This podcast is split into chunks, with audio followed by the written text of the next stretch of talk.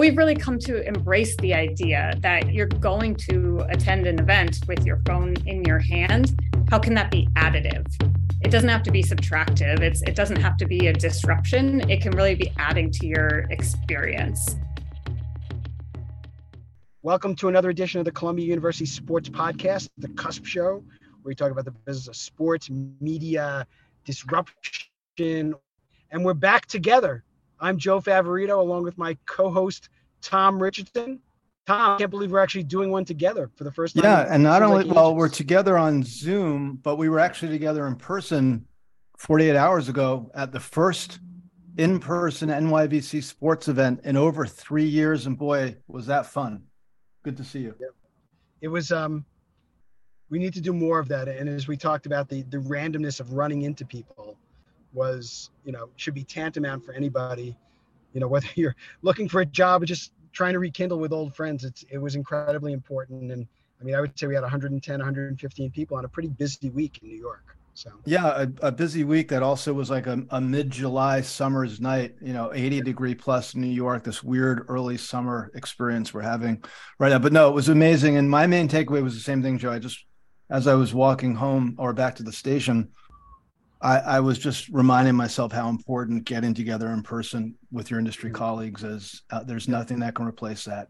So after a few years of really limited opportunities to do that, it was a real joy to be a part of that. But Joe, I also feel like we should, you know, you should mention where you're doing this pod from, because it may resonate with some people from the Northeast. So why don't you tell everybody where you are right now? So I am sitting in a parking lot overlooking Long Island Sound in New Haven, Connecticut, as a truck goes by behind me.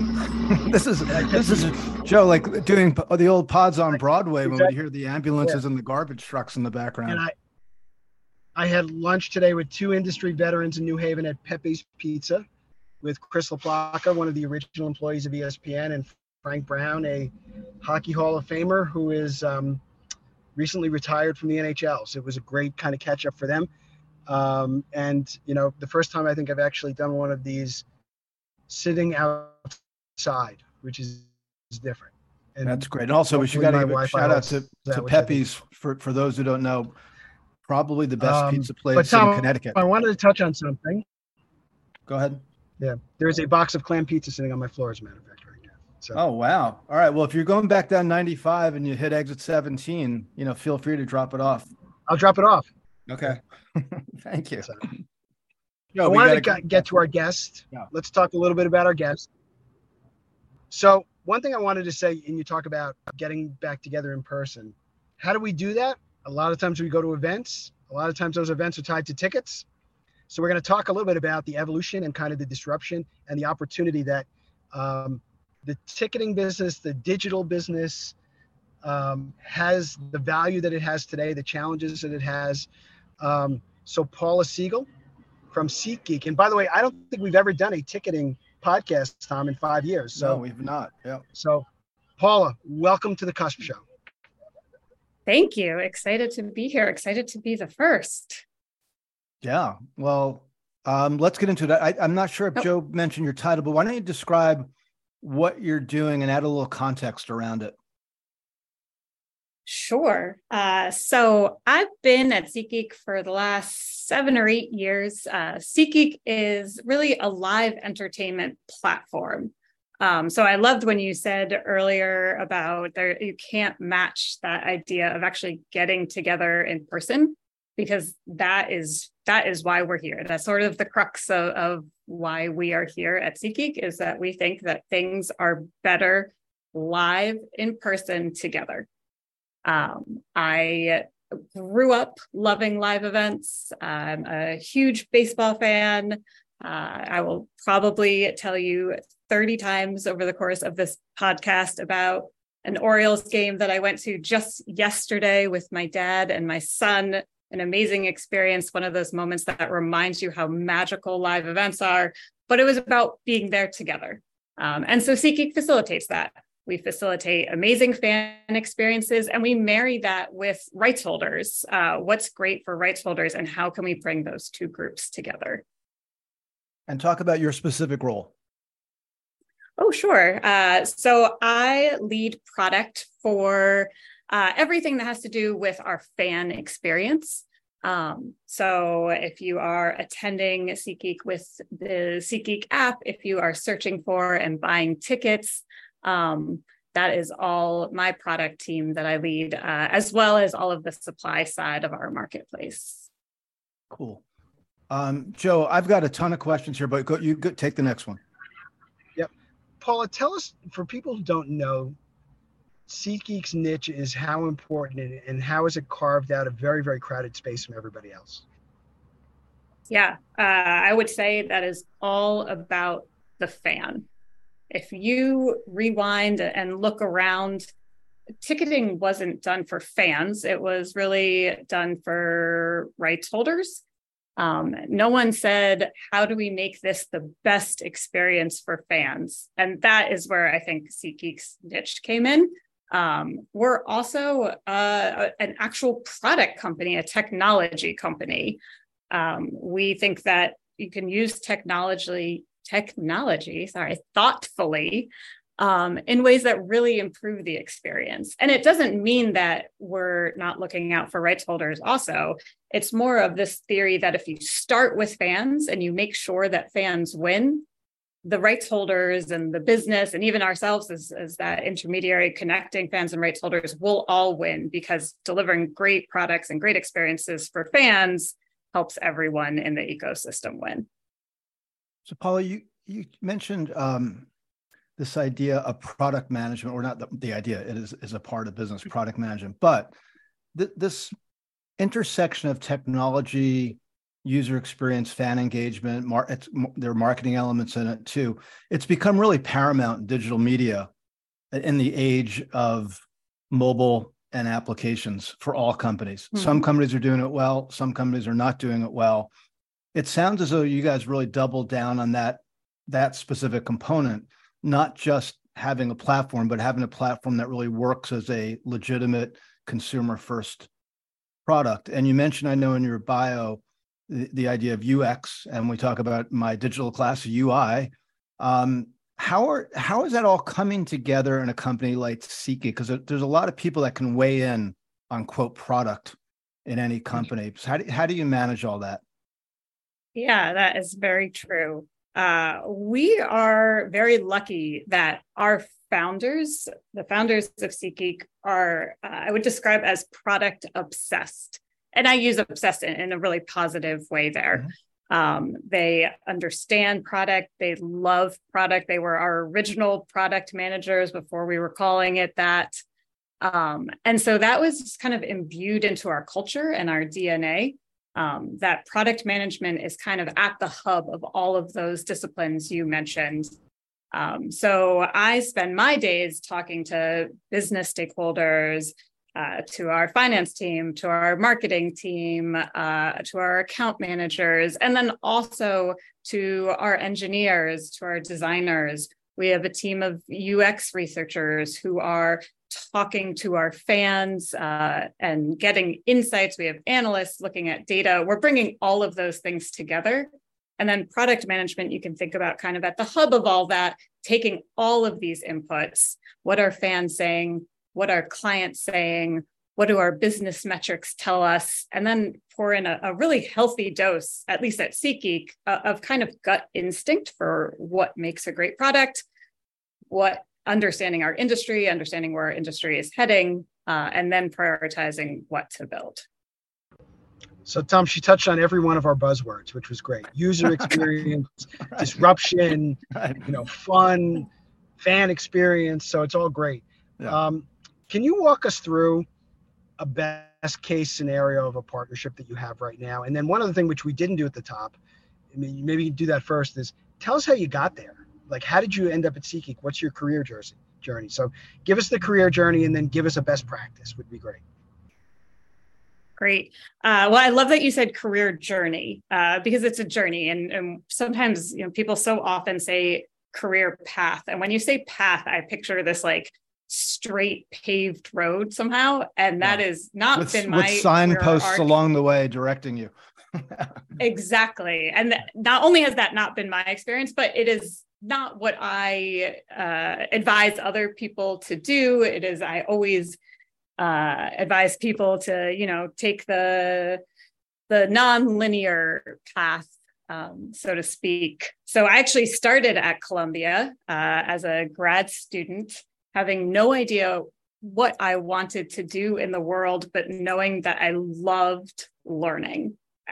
That is something that I thank my parents for all the time, that they really taught me from a young age, is just the love of learning. And that is a valuable pursuit.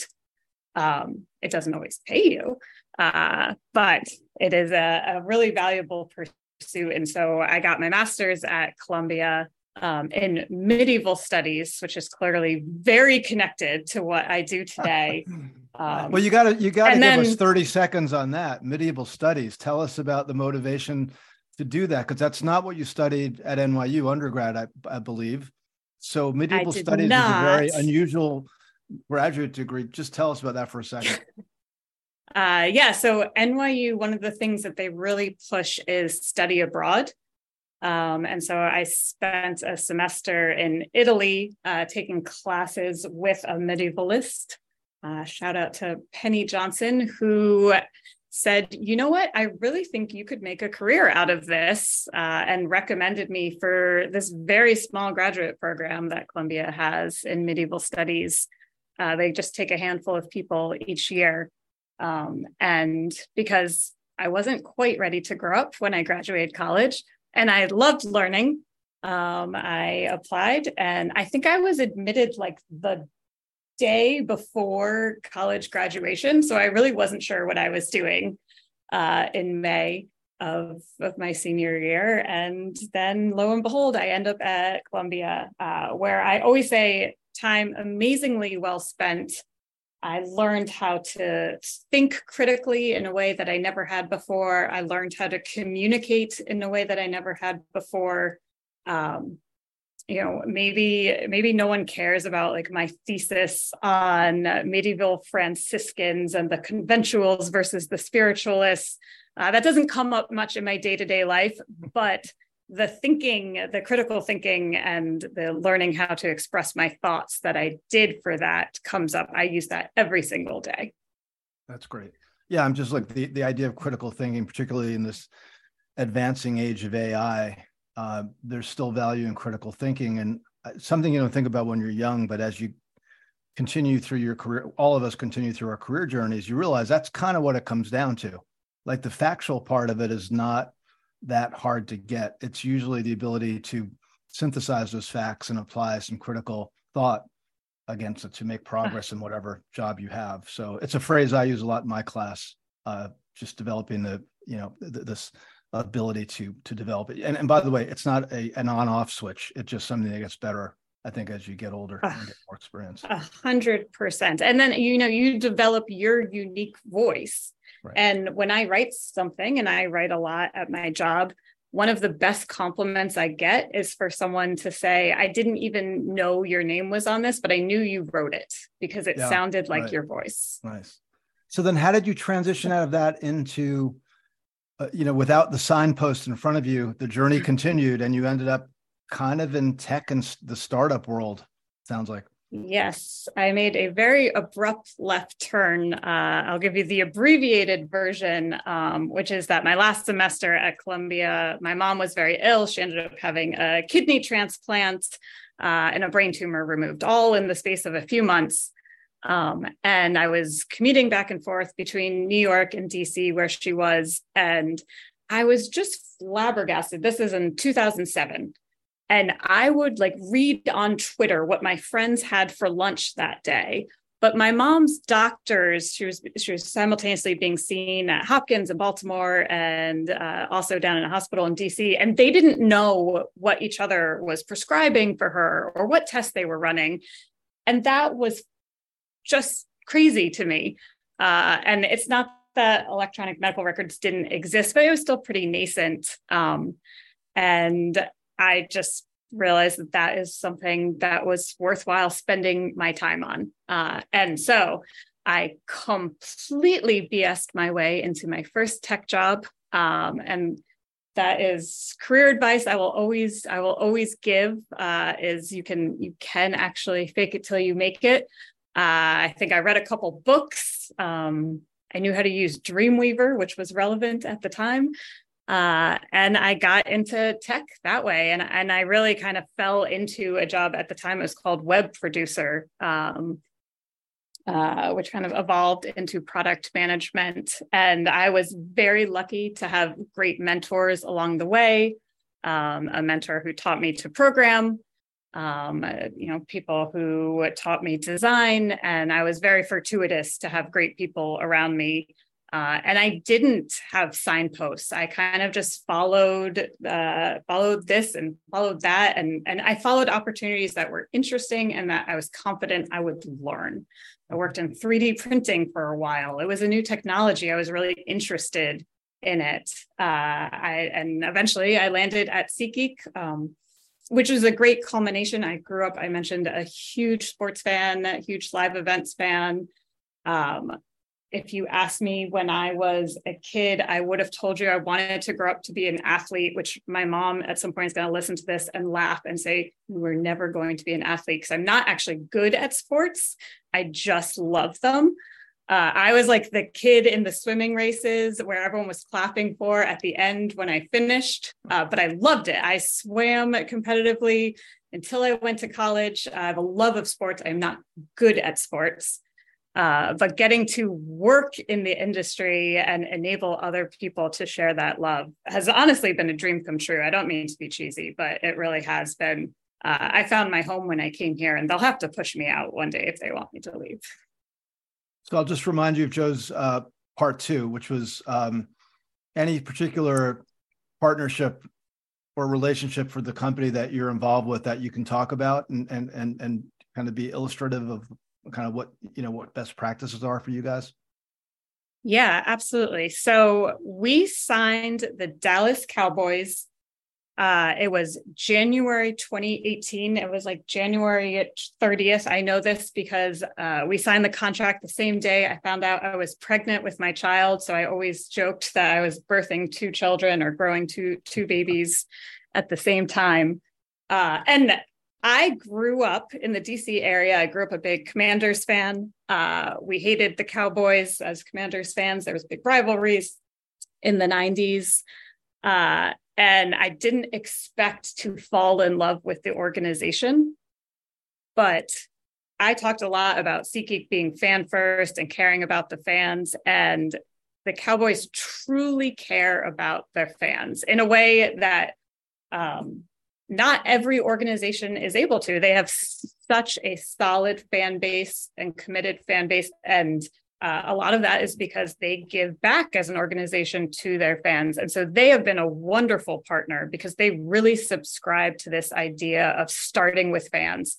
What is the fan experience? How can we push it forward? How can we be the best in the business? And then getting to work backwards from there. What does the best fan experience look like? And then work backwards to how we actually build that and then how we make it make sense from a revenue perspective. One of the lines I noticed in your bio was this idea of an event ticket being a personal concierge. And I was intrigued by that thought. Can you describe what that means, or at least how you envision it developing as the technology advances? Yeah. So if you rewind, let's rewind even 10 years. You are a season ticket holder. And you know that moment that I grew up, again, an Orioles season ticket holder. And I remember that moment that your season tickets came in the mail. And you had that whole booklet, and we're talking physical paper tickets. And I admit I am like a very nostalgic person. My husband would tell you that I'm a hoarder, but I keep every one of those ticket stubs, love them. But at the end of the day, it was just a piece of paper, and it got me into the ballpark, and that's it. Mm-hmm. Got me into the ballpark. I put the ticket stub in my back pocket, and then later on I took it home and I pinned it up on my bulletin board. Now tickets are all mobile, and We don't have that paper stub anymore, but we can do so much more with a ticket. So it can be your event day concierge. You scan in with your ticket, but what else can you do? What can you do leading up to it? How can we provide a platform for engagement between teams or artists and fans? If I'm going to a concert, maybe I want to listen to the set list or get to know the opening act beforehand so I can sing along when I get there. If I'm going to see, my favorite team, I want to be, brushing up on my stats, or maybe I want to be communicating with other fans, ordering new team merch. And then I scan in and there's, such a world of possibility of what you can do. Whether it is like mobile food and beverage ordering. Again, I was at an Orioles game yesterday as there with my 4-year-old son. I cannot tell you how many times we walked up and down to the concourse to get, it was 90 degrees. We must have bought 10 bottles of water one by one going back and forth. And he started off wanting French fries, and then he wanted a hot dog, and then he wanted ice cream. I should be able to just do all of that from my app. Maybe I order it from my app and I go pick it up. Maybe I order it from my app and it magically appears next to me because that ticket tells you where I'm sitting. You already know my payment method because I used it to buy the tickets. There's so many things I can do in just a few taps from my phone that really improve the event experience. So I know one of the other things that you'd mentioned was this idea of approaching things a little bit differently with kind of the next generation of fan who may be like digital first and kind of thinking of it from a psychological standpoint differently than maybe the more sentimental older friends like you. I collect tickets. I've been collecting ticket subs for 30 years for concerts, sporting events, Broadway, et cetera. And it's one of my treasured possessions because it just brings back so many great memories. So this idea of bringing something into the mix that would satisfy a sophisticated digital user, perhaps with a different attitude, but also give them the option to have something IRL, something physical. Mm-hmm. Some of these new NFT companies are doing where they're bridging the two worlds. Is that something in consideration as well, as it relates, especially as it relates to young people? Yeah. So we believe that young people are really undervalued when it comes to live events. And that's been a big part of our growth story, is really trying to reach that younger generation of fans. We've partnered with a lot of influencers to reach younger fans and have really a great loyal group of younger fans. But to your point, these are fans that are very digital first. They're always going to have a phone in their hand. There's a lot that have been written about declining event attendance, especially on the sports side, with younger fans not going to events in person. Why should I get off of my couch, my comfy couch with my big TV and my laptop and my phone and all of these things? We still fully believe in the power of live events and coming to experience it live, but I used to sort of joke, when they used to talk about a two-screen experience. I feel like for a while in ads, even for sports broadcasts, it was always a two-screen experience. I should watch on my TV and I should look at something else on my phone. But we've really come to embrace the idea that you're going to attend an event with your phone in your hand. How can that be additive? It doesn't have to be subtractive. It doesn't have to be a disruption. It can really be adding to your experience. Whether that is stats or trivia or connecting with other fans in the stadium. Maybe you've linked to some social media profile and you didn't even know that a friend of yours is at the same event, but we're able to let you know that. So there's so many things that you can add to the experience, especially with that younger generation in mind. But any option of adding something, if they wanted to, let's say, print something out afterwards, or even a 3D printer, perhaps, whatever, like something to go along with that digital experience? Yeah, I think there are some very interesting things that are being done with NFTs specifically in this space, sort of that like collectible memorabilia. An interesting thing that the NFL has done the last few years is when they moved away from physical Super Bowl tickets to mobile Super Bowl tickets, they still actually do create physical collectible tickets that they distribute to fans attending. It's not how you scan into the event. And I think generally you actually get it after the Super Bowl, but for those really amazing experiences, like especially bucket list experiences, I definitely think there are interesting ways that we can be working to provide something physical for fans. And again, for the younger ones, right. NFTs, which aren't quite physical, but are still something you can hang on to. So that was actually my question is, you said you went to a game the other night and you don't know what happens at that game. And I've had these conversations with senior people, teams, and they're like, oh, nobody wants a ticket and stuff. But if you can order it on demand, we've seen the on-demand economy grow. It's counterintuitive as to why that wouldn't be part of the process. So the question is, Tom, give me a thumbs up if you can hear me.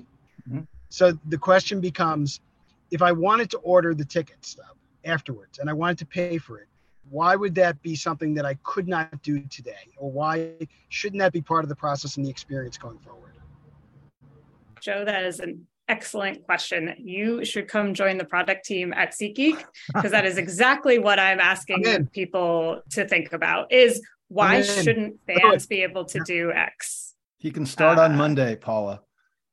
Excellent. 9 a.m. And the reason why I bring that up is like you just mentioned you went to an Orioles game. What if there was a no-hitter last night? And then people walk away and say, I don't have anything tangible from this night. It just, and by the way, I'm willing to pay for it. You already have all my data. Yeah. And I could create something with a local artist. I've talked to teams about this. Create a local artist that's a takeaway. It doesn't have to be in the world we're in today. It shouldn't be an all or nothing thing, right? It should be, if this is part of my experience, and I want something tangible, like I want a game program, maybe I should be able to get it. I am right there with you. I came prepared. Unfortunately, your listeners will not be able to see, but I will describe that I am holding up a dirty baseball, which after 40 years of going to Orioles games yesterday, for the first time, I left with a game ball. It wasn't in my pocket. It was in my son's pocket. And I will admit he didn't catch a foul ball. We just were fortunate to have very good seats, and it was slipped to him by a player under the net. Nice. But it reminded me of that, like, you know, this was an amazing moment for me and for my dad. My son didn't fully appreciate it because he's 4 and he thought, oh, cool, you get a baseball when you go to a baseball game. But it had me thinking about this a lot also of, you know, those actual physical things that I can hold. I'm going to keep this ball for the rest of my life. I'll probably take it away from my son and just keep it in my memorabilia because I'll appreciate it more. And that, yes, absolutely. I am right there with you about ways that we can connect those things for fans that want it. Can we switch gears for a second and talk a little bit a topic that I believe that you're very thoughtful and passionate about, which is the representation of women in the sports business and in the tech world. And by the way, when I saw that description, it reminded me of the actual organization WIST, which you may have heard of, Women in Sports and Tech. Our friend Elise Soul is involved and some other people we know.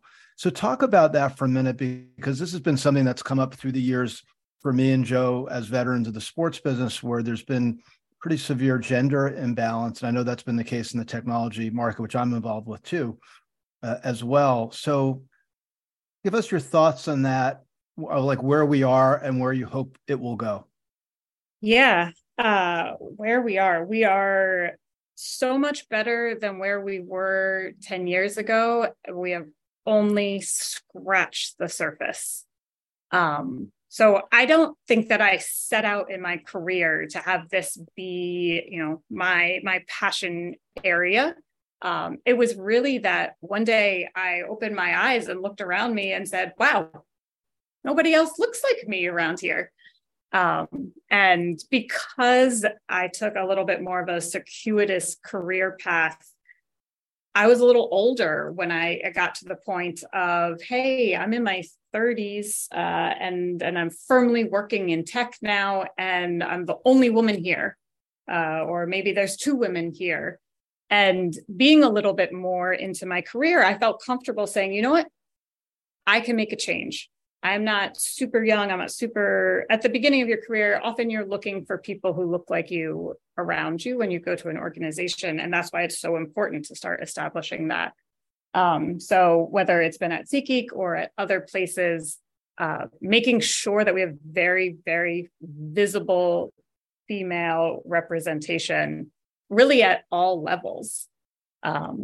It's been something that I've been passionate about. At SeatGeek, we've made huge strides and really put an emphasis on diversity within our organization and growing that. And then trying to partner with other organizations as well to make sure that we're encouraging, everyone to enter tech, to enter sports. Gender should not be a reason that you don't go into any particular profession. The color of your skin, all of those things.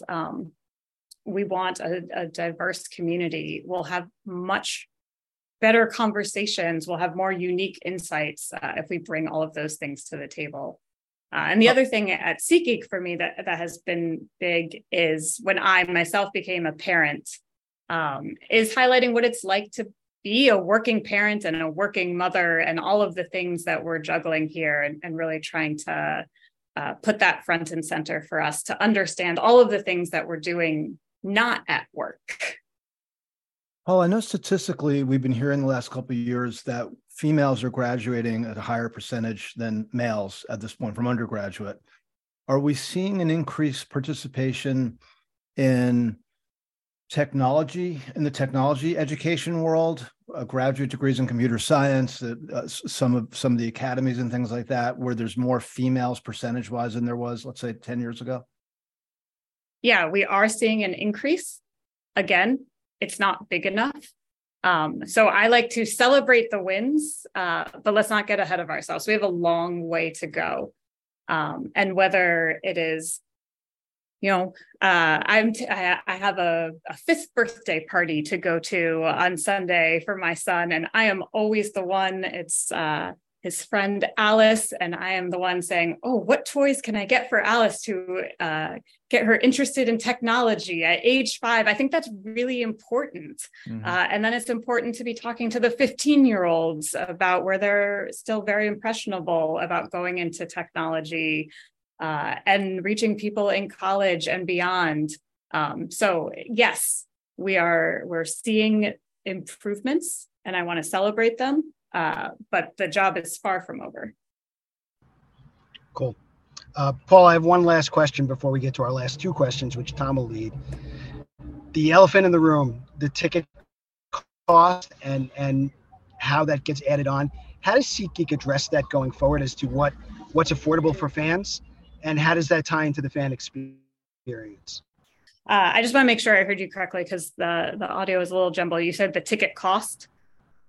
The cost, and how does that tie into the experience for fans? And Joe, I think you're also suggesting the fees on top of the face value. I didn't want to say that, but Tom asked the question anyway. Okay, well, I said it. Okay, well, I figured I was reading between the lines, but I would let you say it out loud. So, SeatGeek, for as long as we've been around, over a decade, has believed in all-in pricing, and we still do believe in all-in pricing. And all-in pricing is the idea that you tell fans the entire cost of the ticket up front. We believe that that is best for fans. For many, many, many years, we only ever showed all-in prices. But we're also a company with a lot of competitors who show prices and fees differently. So we're bullish on the idea that we all show fans the all-in price, and that's the best experience. And we are happy to keep working on that to make that a reality. As far as costs, it is very much a function of supply and demand. Demand is up right now, astronomically, coming out of the pandemic. We all sat at home for a really long time, and we want to get out there. And, you know, venues have a fixed capacity. Supply is more fixed. We do have a lot of artists who are doing interesting things, like playing more shows at one stadium or one venue to drive down costs.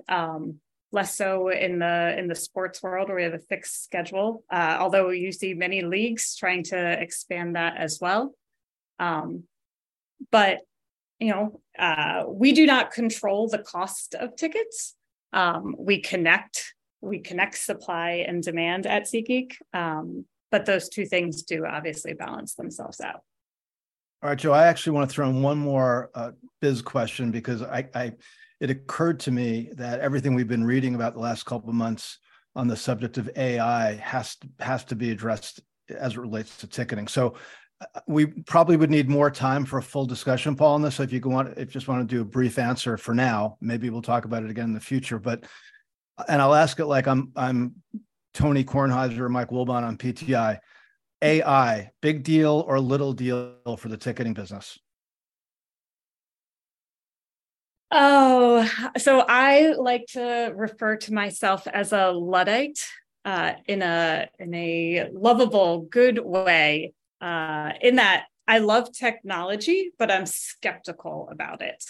I don't think that, you know, every new technology is going to change the world or change how we do things.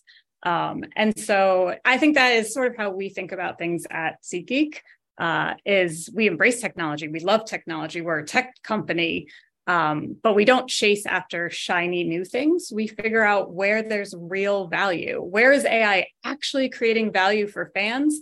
And then that's great. Let's integrate it into our product.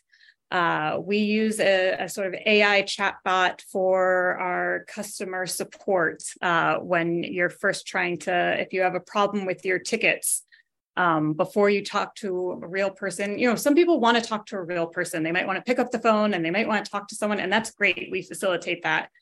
I have like a fear of talking on the phone. I will avoid it at all costs, and I would much rather talk to the chatbot. And I want to do it in the middle of the night when I'm finally free and done with my other things for the day. So, you know, to directly answer your question, little deal. Interesting. But I think there are thoughtful ways to drive value, but that we should never embrace things just for the buzzword. Yeah, I was listening to the All In podcast earlier today, and these guys have been obsessed with AI and all the implications, and they painted a picture that would apply to ticketing, where you would essentially go into an AI solution such as ChatGPT, and you'd say something like, hey, I want to go to the Knicks first home opener, playoff game, which they haven't had, everybody's anticipating this game next week. And I'm willing to pay up to $300. You just basically put in all the characteristics and essentially would actually complete the entire process for you, assuming the best option for me, let's say through an API from SeatGeek, was SeatGeek. And literally that would be completed entirely through AI. And I don't know if that's fanciful, but it kind of makes sense to me. So just any quick thought on that before we move to the final segment? I think that is entirely possible. And where I'm skeptical is that, do you not have some very particular thoughts about where you want to see? And might you spend a lot more money on that Knicks playoff game because it means a lot to you to be there than the AI would normally think that your budget is? Like, how many questions is ChatGPT going to have to ask me to know what I really want for these really special experiences? That's fair. Yeah.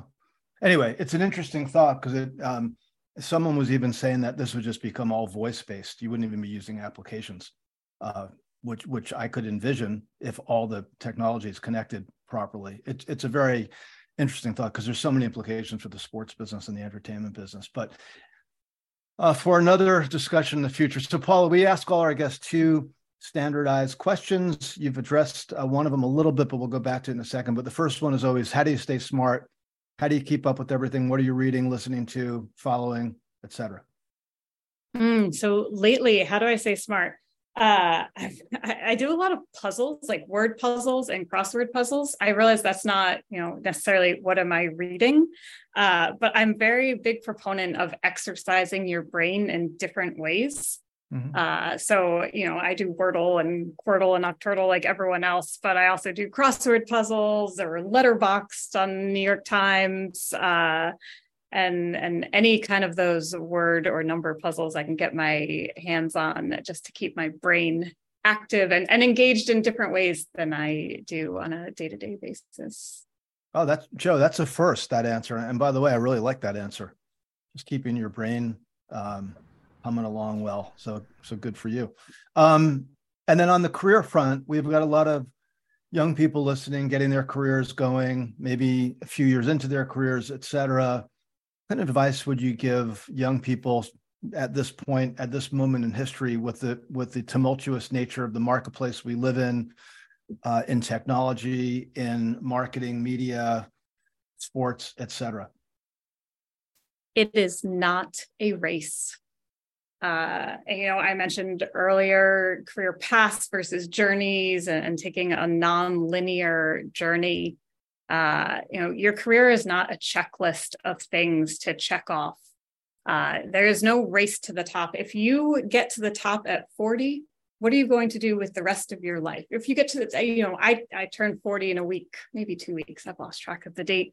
And I don't know what I want to be when I grow up. And I don't ever want to know what I want to be when I grow up. That's part of the fun. That's part of the challenge. And so I do see a lot of younger people, they're so focused on what they want to do, what they're trying to achieve, how long it's going to take them to achieve them. But it's a journey, and it's about the journey, and it's taking time. Not every job is going to be perfectly aligned with what you're trying to do, and that's okay. Take the opportunities as they come.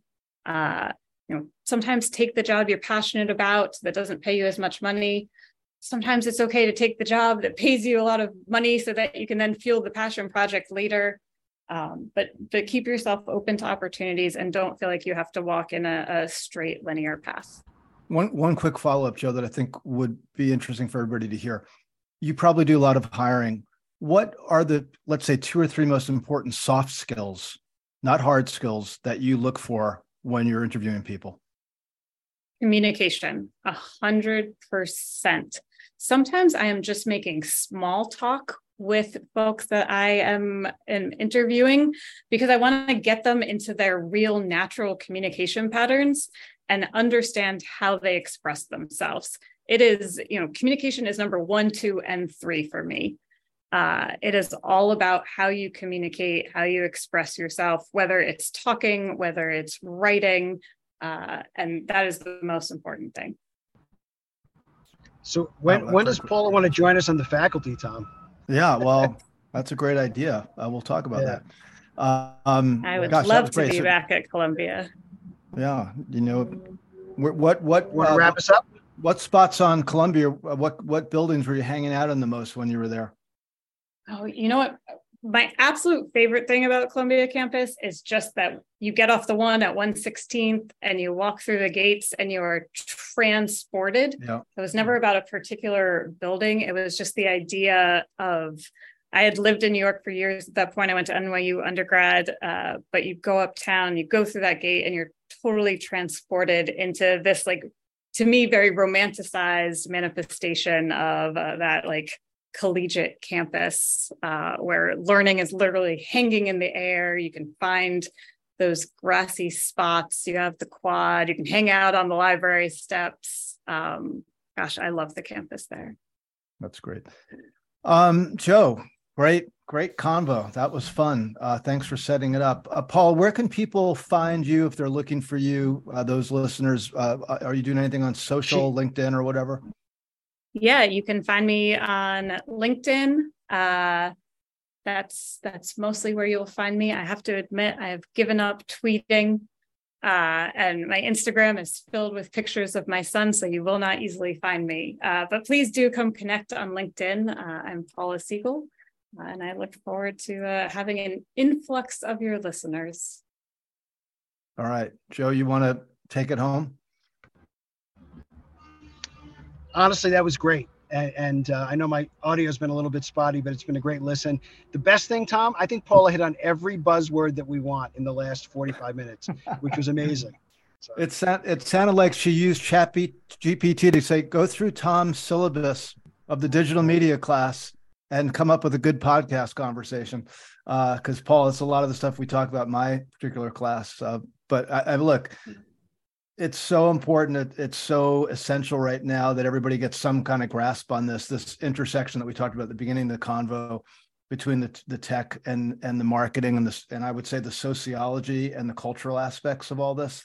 It's a really interesting intersection. So thank you, Paula Segal. We really appreciate it. And we wish you luck, continued good luck at SeatGeek. Joe, thank you. Again, pleasure to be back doing another pod on, even if it's on Zoom. I guess that's what we're fated to. On the shores of Long Island Sound, Tom. This is yeah. All right. Well, again, don't forget that clam pizza, exit 17 off of 95 as you're going south. I'll be standing by, ready to receive it. Thanks, everybody, for listening, and we'll see you on the next episode.